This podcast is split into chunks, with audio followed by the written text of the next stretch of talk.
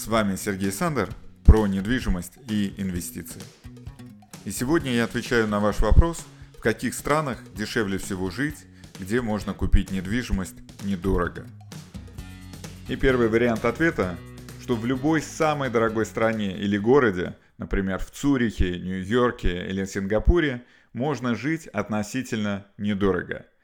Искусство выживания нужно учиться у студентов. Снимать комнату в коммуналке, покупать продукты только со скидкой, ездить на подаренном велосипеде, ну и так далее. Второй вариант ответа. Недавно The Economist Intelligence Unit опубликовали отчет Worldwide Cost of Living в 2020 году. Они проанализировали все города и страны и определили, что пять самых дорогих городов в мире – это Осака, Сингапур, Гонконг, Нью-Йорк, Цюрих.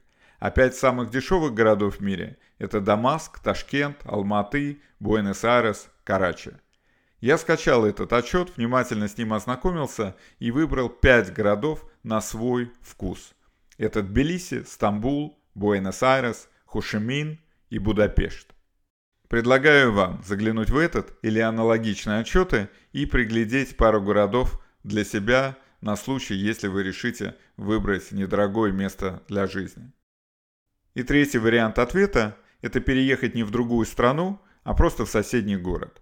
Например, в списке самых недорогих городов мира прекрасны Алматы, Киев, Львов, Минск. Сюда можно добавить Краснодар, Ростов-на-Дону, Калининград, если речь идет о России – не обязательно никуда уезжать или эмигрировать, чтобы организовать себе комфортную и достойную жизнь.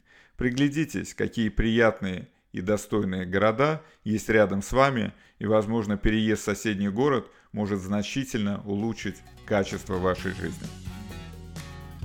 На этом все. С вами был Сергей Сандер про недвижимость и инвестиции. Присылайте мне свои вопросы для следующих выпусков и обязательно подпишитесь на мои каналы YouTube, Facebook, LinkedIn, Telegram или Instagram, как вам удобнее.